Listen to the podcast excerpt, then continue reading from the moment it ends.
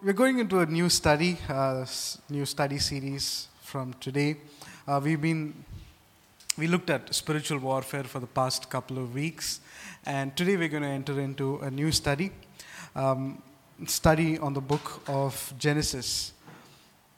You know, this is a very important book. If you look at the timeline of biblical history, Genesis takes almost 60% of that space. It talks about a huge portion of history that happened before Christ came. So uh, it tells us a lot of things about how God created everything and what, is the, f- what did the first man do, how did, the, how did sin enter into the world, and to, it informs us about the journey uh, that, that Jacob made and how Joseph ended up in Egypt. It tells us about all those incidents that shape the entire course of history. So it's a very important book to study. You know, so as I was just preparing, I was thinking, should I do uh, the full book of Genesis? If we have to do the full book of Genesis, we need at least four, five months because we have only once a week, right?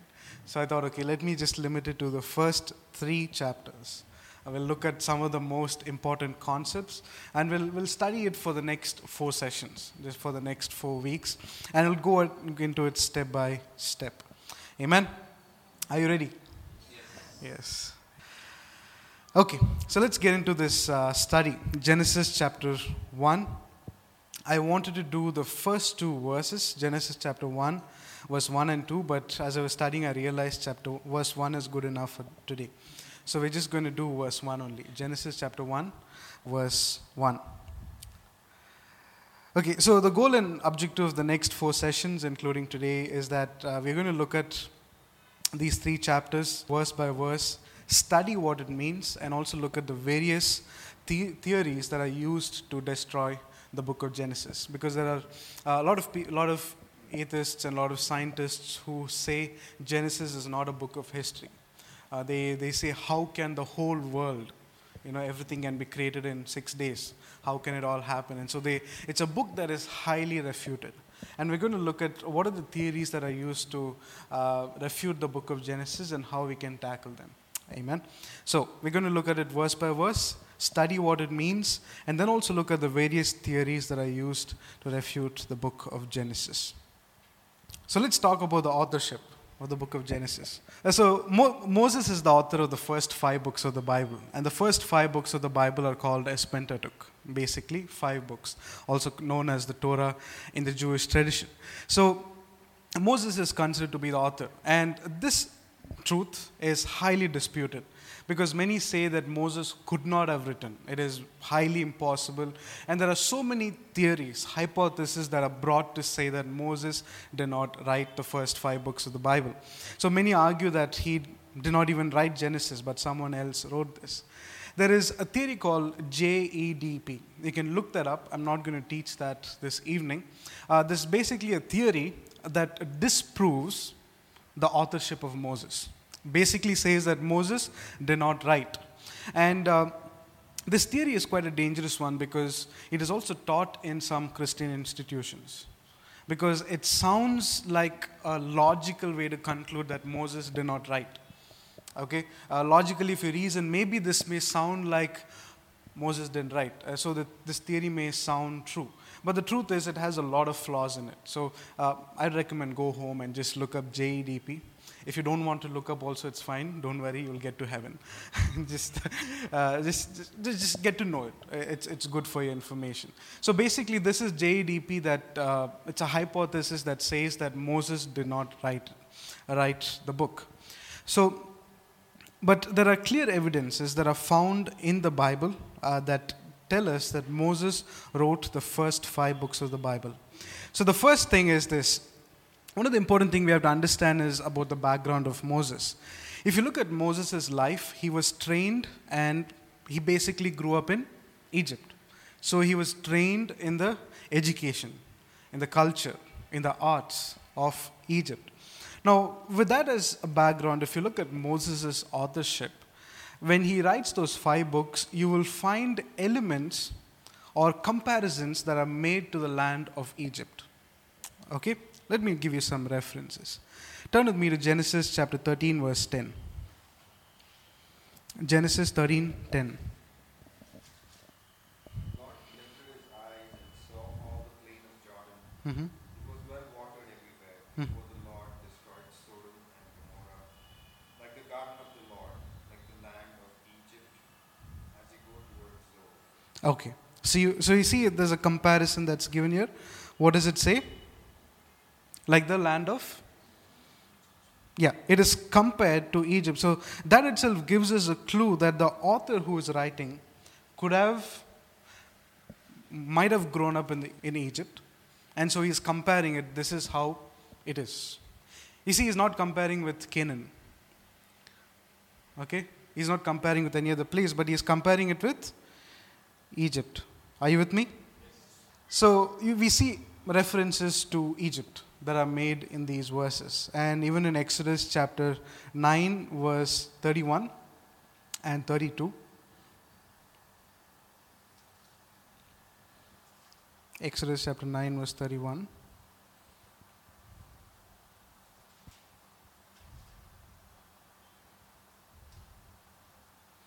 Verse 31 and 32.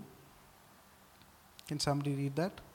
All the flax and barley were ruined by the hail, because the barley had formed heads and the flax was budding.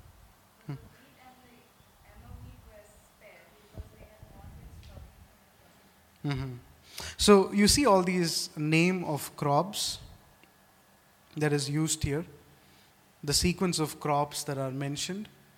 These are more relatable to a Egyptian way of agriculture. For example, if an Egyptian were to read that same verse, it'll make sense to him because even the very words that are used there is more towards their culture, more towards their tradition.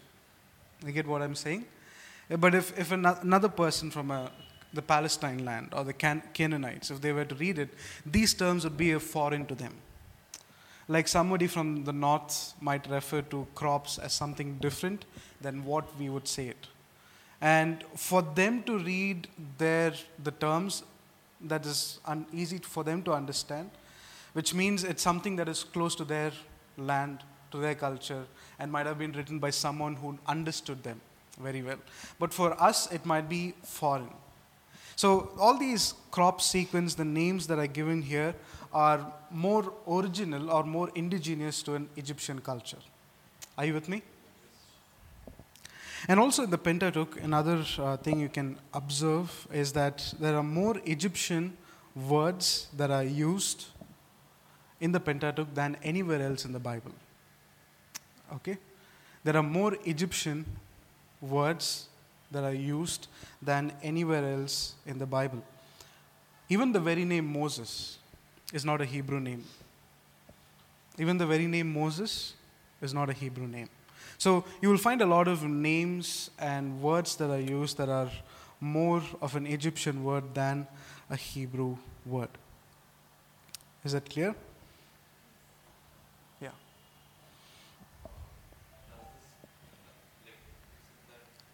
Moses not a Hebrew, like Hebrew name. Does this mean that like he, Hebrew, the people, the Jewish people used to call him? No, it was still Moses. The name Moses was, is an Egyptian name because he was put in a basket, left in the river, and one of the king's daughters took him. And she took him and named him Moses because she drew him out of water. Okay, so people called him the name that was given to him. They didn't change that name. Okay, so it was not like, oh, you're from, you're named by an Egyptian, so we won't call you. It was not like that. It was rather, uh, he, he was brought up, he was trained, everything, you know, is like, imagine, think of this as high school, as college. Basically, the prime years of his life was spent in Egypt. So people called him with the same name. Yeah.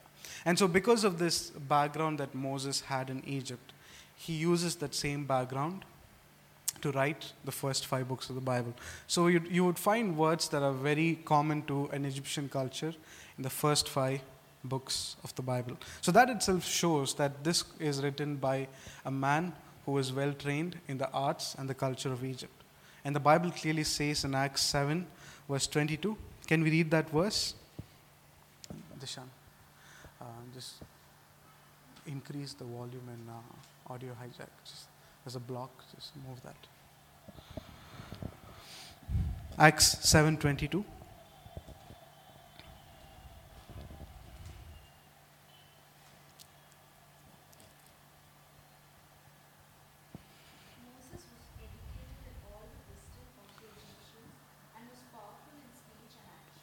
So, what does it say about Moses? He was educated in all the wisdom of the Egyptians and was powerful in speech and action. That was, that was his background. So he uses the same background, and we find an evidence of that background in the first five books, with which we can easily conclude that yes, this was written by a man who was well trained in the arts of Egypt, in the culture of Egypt, everything, but still a Hebrew. He writes it, and it is none other than Moses himself. Okay, now we're going to uh, go into the verse. We're going to look at Genesis chapter 1, verse 1. Genesis chapter 1, verse 1. What does it say? In the beginning, God created the heavens and the earth. Now we're going to break this down in English. In the beginning, God created the heavens and the earth. We're going to break this down and study what it means. So let's go to the first, next slide. The first word that we see in uh, English is this In the beginning, in Hebrew, it is Bereshit, which means an absolute beginning. The word Bereshit means first phase, first step, and it's the absolute beginning of everything that you see. Now, when the word Bereshit is read in Hebrew, it gives us this very clear understanding that this was the beginning of everything that we see. Okay? We see the stars, experience life, plant, creatures. And when the word Bereshit comes there, it says, This was the first beginning. This is the absolute beginning of everything that we ever see. Okay? Uh, everything that we ever experience in this earth. Now, if you look at the word Bereshit in Hebrew, uh, it, there is something interesting to the way it is constructed. In Hebrew, Bereshit is the first word and it is written without an article.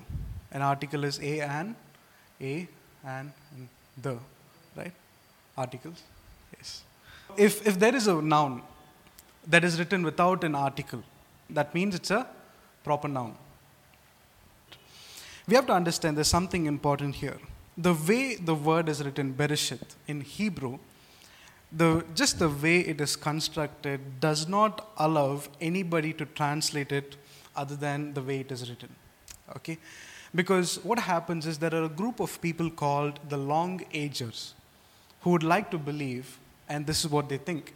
They think that the sun, moon, and the stars were created for a very long period of time, and after that, the earth was created. That's what they believe. But if you look in the Hebrew, it says there was an absolute beginning, which means everything formed from this point onwards. There are many people who try to bring in theories saying, okay, there were uh, dinosaurs that existed before this. There were sun, moon, and all the plants that formed before this. And only after that, the earth came. You know, they, they try to bring in too many theories. But if they read the Hebrew, it gives us an absolute understanding that there was beginning, and that was the only beginning to everything. And so the way it is written in Hebrew does not give room for any modifications or any additions to the meaning of Scripture.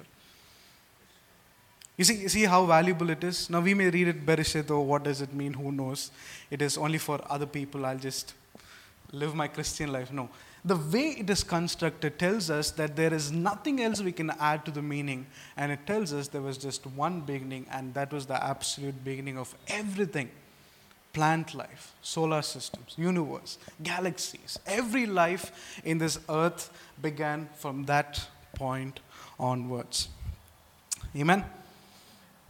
So the word Bereshit itself is clear enough that there was an absolute beginning to everything that we see in our world today. Second, let's go to the next word. In, uh, in the English, the next word is in the beginning, God. Okay, so in the Hebrew, the word Elohim is used. Now we have all heard of the word Elohim. It's not a very foreign word to us. Now, the word Elohim means God, deity, or divine. It also could mean something that is superhuman.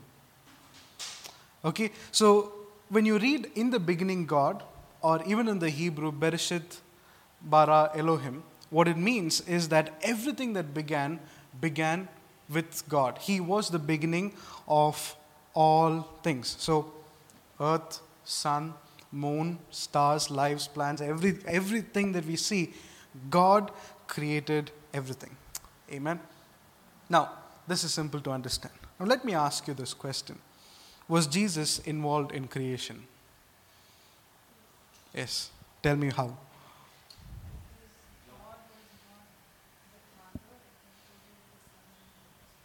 Yes, okay. That's a good answer. Any more? Now, okay, if you say that, I'll ask you, give me a reference. John 1 1, okay. Now, even if you see in the book of Colossians, chapter 1, Paul says, He's the beginning of all things. For Him, by Him, all things were created that was made. Everything that we see was made by Him. But why is it that Genesis chapter 1, verse 1 does not say, In the beginning, Jesus created everything? Ah, not yet come. That's, that's where the theological problem comes. we cannot say Jesus had not yet come or not yet formed or probably was playing in the playground when God the Father was doing it. No, no, we can't say that. The question is okay, the New Testament says Jesus is the creator, okay? There are so many references. But why is it Genesis doesn't mention the word Jesus there in the first chapter? One God, okay. Okay. Okay. Anything else? Anybody?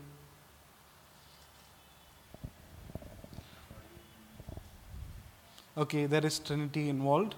But we see the name God here.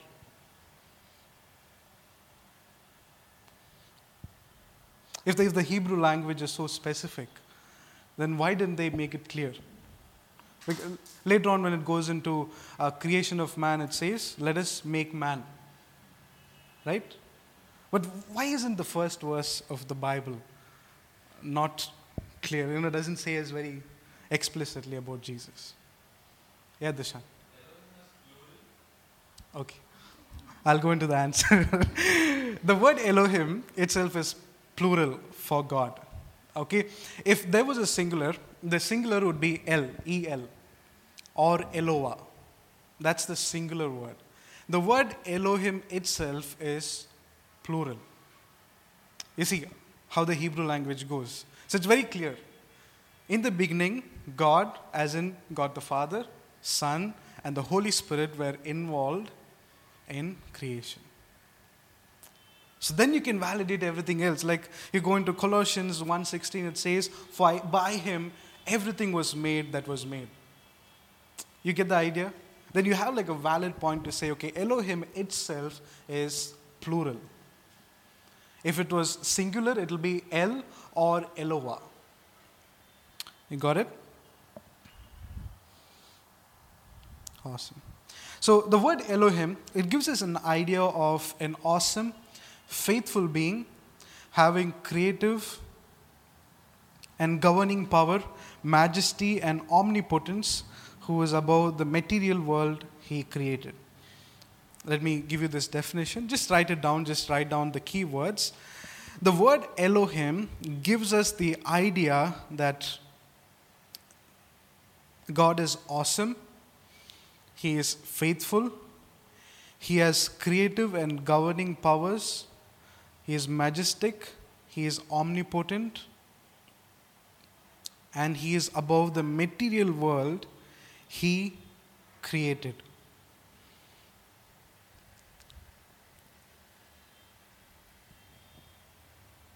Got it? So, the word Elohim is not singular, but it is plural, which tells us that the Trinity was involved in the process of creation.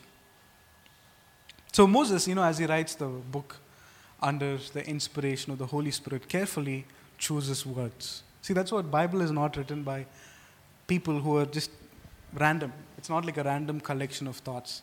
Carefully, he picks the word Elohim, uses that to tell us that God the Father, God the Son, and God the Holy Spirit were involved in the process of creation.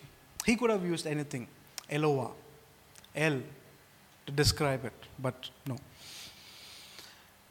There's another interesting fact I want to share from this word.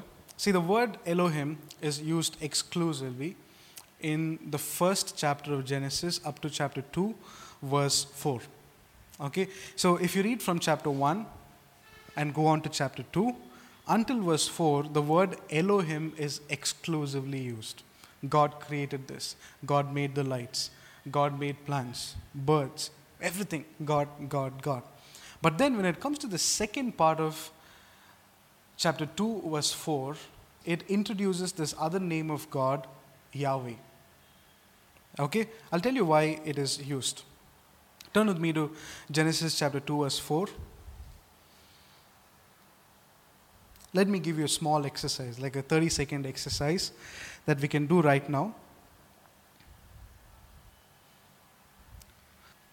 Okay, Genesis chapter 2, verse 4. Are you there now? Yes? So leave this verse. Just go back. Turn on the lights, please. Yeah. Just go back to from verse 3 back to chapter 1, verse 1. Okay, just go in reverse order. See if you can find the phrase Lord God. If you can find the phrase Lord God. Okay, let me do this. Uh, let's take a quick look at verse 4 of chapter 2. This is the history of heaven and the earth when Mhm. they were created. hmm In the day that the Lord God Okay, stop there. What does it say? The Lord God. Now, just go back, leave this verse, go back to chapter 1, go back up to chap- verse 1, and see if you can find the phrase Lord God. Just go in reverse. See if you can find the phrase Lord God. I'll give you 10 seconds. You can quickly scan through. Yes? It only says God, God, God. God did this, God did this. But when it comes to chapter 2, verse 4, it introduces the phrase Lord God. And so the, the word for Lord in Hebrew is Yahweh, or also translated as Jehovah. So the, the name of God, Yahweh, is a very personal name. It shows personal connection. I am the Lord your God. What does God say to the Israelite? I am the Lord your God who brought you out of Egypt, out of the land of slavery, which means saying, it's like I'm your father who brought you out. I'm the father who held your hand. I am the one who did that for you. See, the word Elohim shows the majestic, the awesomeness, the grandeur of God. But the word Yahweh shows that He's close to us. See, there are many people in our world today who say, Yes, I believe God created, but there is no connection between us and God. But you see, in the first two chapters of the Genesis, it introduces God as a personal one. So the word Yahweh, the God Yahweh, the word Yahweh describes to us that He is close to us. Yes? He is there for us. He is personal God. And see where it's used. Okay? Let's go to Genesis chapter 2, verse 4. Genesis 2 4. This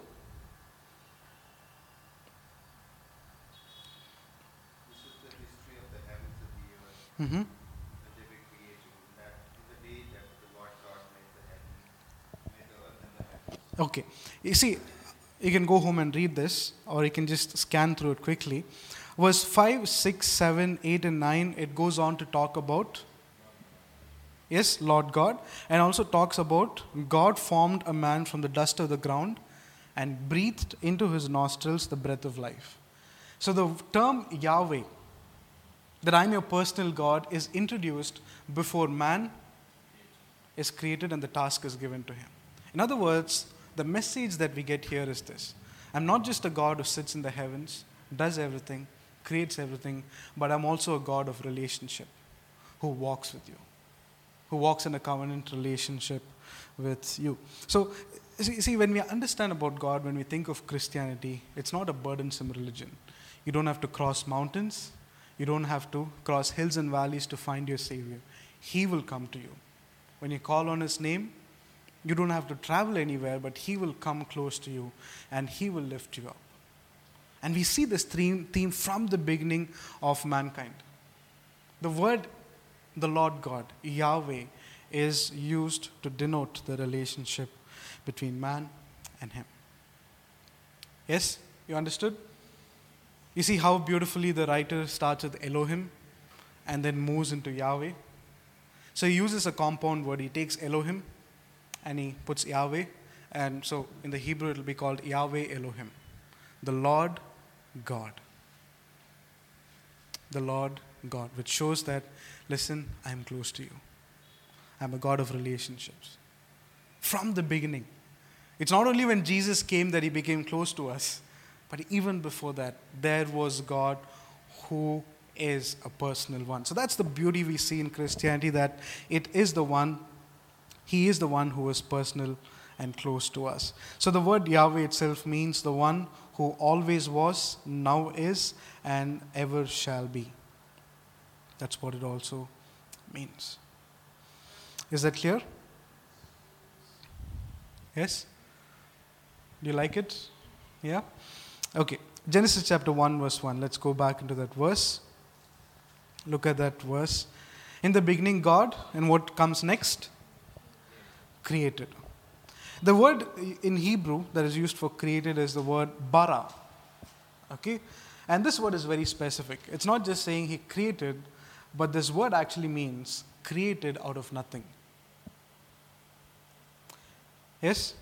It simply means that God, in the beginning, God created, which means He created out of nothing. See, when we read the English Bible, what does it say? In the beginning, God created the heavens and the earth. But the Hebrew goes on to say that He created out of nothing. He spoke, everything came into existence. He didn't need something to help him to start the cre- creative process. He created everything out of nothing. That's what the word bara tells us. Amen? Is that clear? Does the Bible make sense now? How many, how many times, you know, we overlook Genesis 1 1?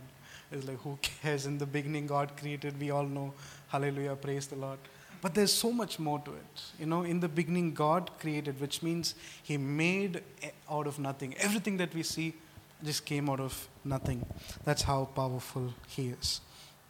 Okay, and what does the verse go on to say? In the beginning, God created the heavens and the earth. In the Hebrew, it is asamayim vayet hares. That's what the phrase is in Hebrew. Okay? There's an important thing to understand about this phrase because if you don't understand this phrase very well, there will be a problem. I'll tell you why. The phrase heaven and earth in Hebrew is a figure of speech called merism, in which two opposites are combined to form a meaning of an one all encompassing element. Okay? How many of you understood? Say hallelujah. I know you didn't understand.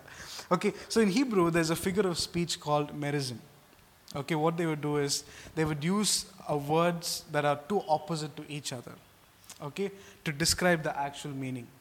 Okay, so the intention of the Hebrew author is to use the word universe.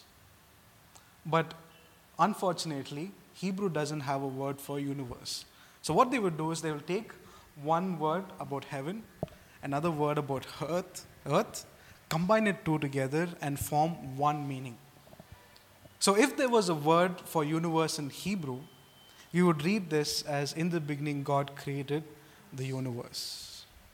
You understand? That's how they write. For example, even, even in Hebrew, uh, there are not, uh, like we in the English, we have trillions, okay? Uh, billions, trillions. In the Hebrew, it's not the same way. In the ancient Hebrew, if they have to describe a huge number, they will say thousand upon thousands, 10,000 upon 10,000. That's how it works in their language. So, what the author is trying to say is God created the entire universe by saying the heavens and the earth. So, you know, this, this idea goes throughout the Old Testament. If you read Genesis chapter 14, verse 19, one of you can take Genesis chapter 14, verse 19, and another person can take 2 Kings 19, 15, and another person can take Psalm 121, verse 2. Genesis 14, 19. Another. And he blessed him and said, Blessed be Abraham, Abraham of the Most High God, possessor of heaven and earth. Yes. In other translation, it says, creator of heaven and earth. Again, that, that Hebrew figure of speech is used. Hebrew figure of speech, speech is used to say that he created the whole universe. Okay? 2 Kings 19.15. 2 Kings 19.15. And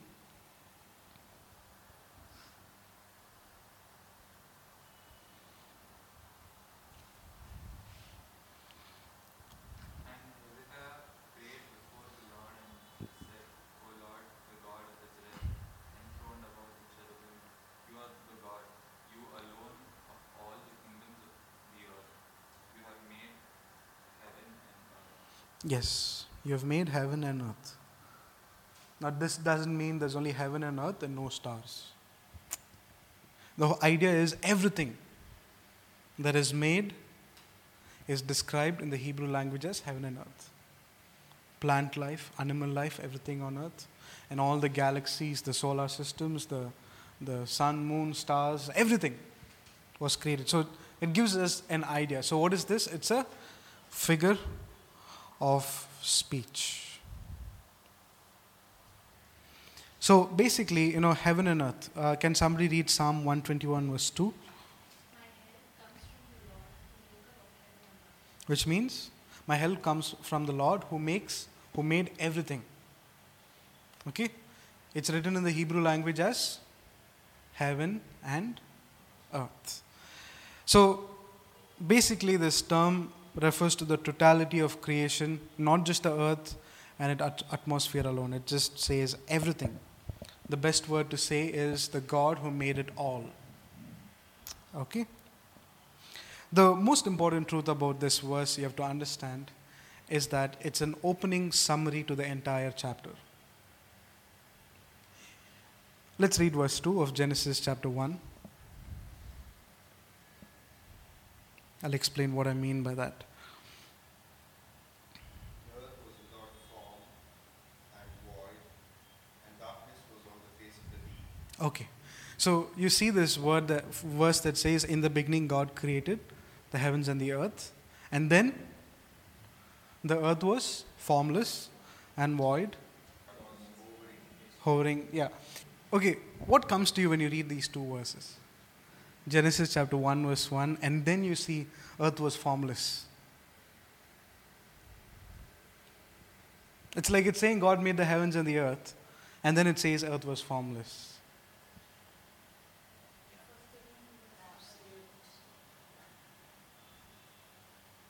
What is it? Okay, that that is a very common theory called the gap theory. They say there's a, there's a huge time gap between verse 1 and verse 2. Okay, any more thoughts?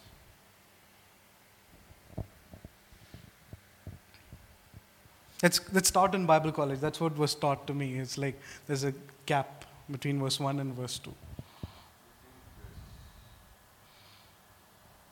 Verse 2 further gives description of verse 1. Is it summarized? Yeah, yeah. See, we have to understand the literature of Genesis chapter 1 before we go any further. Genesis chapter 1, verse 1 is the summary of the entire creation.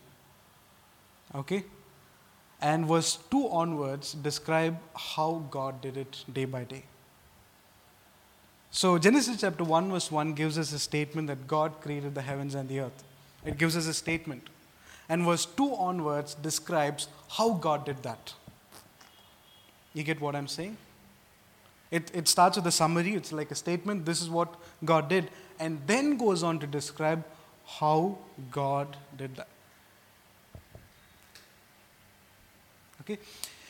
Now, if we don't understand this, if you don't understand that the first verse is a summary and second verse onwards is a step by step description of how God did that, what will happen is uh, there's so many theories that come. There's a soft gap theory, there's a gap theory, there's a classical gap theory.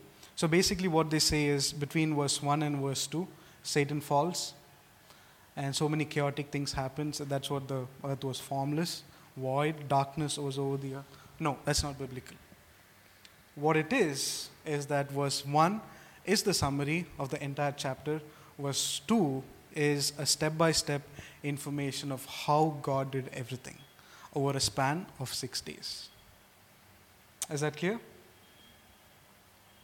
Does it give us a clear understanding of it now? Now, now we can read the book of Genesis, which we're going to do in the next session. Okay, we'll start with it in the next session.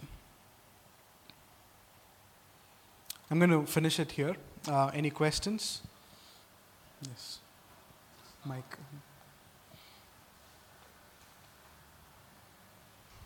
I almost forgot and remembered again. okay, um, talking about heavens, okay, I read the word, I understand God created heaven. But how do I uh, explain heaven to a person who does not, you know, how do I prove that heaven exists? How do I, Prove. I can show Bible verses and all Yeah. those things, but then, yeah. So it's like it's in a situation where somebody asks you, Yeah. okay, tell me how yeah, you are saying that you will go to heaven. yes, how do After- I, yeah. I can quote scriptures, but then, you know, how do I Yeah, yeah. Uh, when it comes to heaven, you know, we don't have like a place in the sky we can point to that and say that this is heaven. Uh, but by faith, we believe that heavens exist. And Jesus also said, I'm going, preparing a place for you. If it not so, I would not have told you. So he does all these things. So we believe in what Jesus said. Now, the problem here is not in what you do not know, it's in the way the person is asking you. The person is asking you a religious question but demanding a non religious answer. You, you see the problem? They're asking you about how does the heaven exist. Now, we believe the heaven exists because the Word of God says. Now, they're demanding a religious question and expecting a non religious answer. To such person, we have to say, see, first of all, your question is wrong. You know, it's, it's like, um, how do I say? Like, my family is a doctor. I'm a pastor. They come to me um, uh, posing a religious question, okay, but they're expecting a medical answer from me. I don't have it. The truth about heaven is that it's a place that we believe by faith. We haven't seen heaven, yet we believe. Okay, we haven't seen the room that we have in heaven, but yet we believe because the Bible says so. So it's a very religious thing. It's by faith that we believe. So if somebody comes and tells you that, you can just tell them, see, you're asking me a religious question, but demanding a non religious answer, for which there is nothing. And tell them the question itself is wrong. See. Does that satisfy you? Many times when you know when people ask you the question, don't be quick to answer. Okay? Probe that question first and then see if it's a valid question and then answer. As, as Christians, we are so kind, we are so meek, and so patient with people that any question they ask, even if it's not a valid question, we will still go find an answer and come and no, don't do that. You question what they're questioning, make sure the question is very clear, and then answer that. Okay? Yeah. So, was this beneficial? Yes. Yes. So, Genesis 1, verse 1, if you read that, it'll never be the same again. it's like, it'll make, us, it'll make a lot of sense to you, and that's how we are supposed to read the Bible.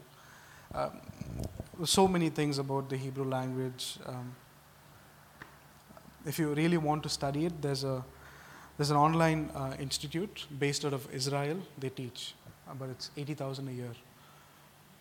It's but a lifetime investment. But let me also warn you, Hebrew is very tough. I, I scraped through, through Greek. I don't know how I passed, but truly the Lord helped me. but uh, it was fun. You know, just reading John was chapter 1 verse 1 was it just you know opens your mind to understand okay there's so many details that i still don't know. Uh, the way the writers write it in greek. It's, it's brilliant. See when you study the uh, original language you'll appreciate the effort that's put into the scriptures that we read. We read it in english and it's too simple for us but those you know like paul was a scribe he was a pharisee he was a man who was trained highly in scripture. So many people like scholars sit together uh, write the words, like even, even the verse. Um, um, exceedingly abundantly more than all that we can think, ask, or imagine. In the Greek, there is no such word. What Paul does is he takes all the majestic, amazing words, puts it together to describe what God can do for you. He's taking words that describe how amazing, what amazing things God can do for you. So, and he, and he writes it exceedingly, abundantly, all that you can, more than all you can think, ask, or imagine. See, that's how they use language to uh, inform us about God. So, if we can get a hold of that, Bible will be so much more fun to read. Amen. Let's close our eyes. Father in heaven, we want to thank you for who you are and for the amazing things that you do in our life. Because of you, Lord, we move, we are still alive today. And Father, we are so grateful that you've brought us together to learn, to study, and understand from your word. And we pray that, Lord, that you would enrich our hearts every single day with the power of your word. Remind us, Lord, that you are the only one, the absolute creator who made everything that we see. Help us to be rooted and grounded in your word, Master. Draw us closer to you, we pray. In Jesus' name, amen. Amen. So, God bless you guys. I'll see you next session.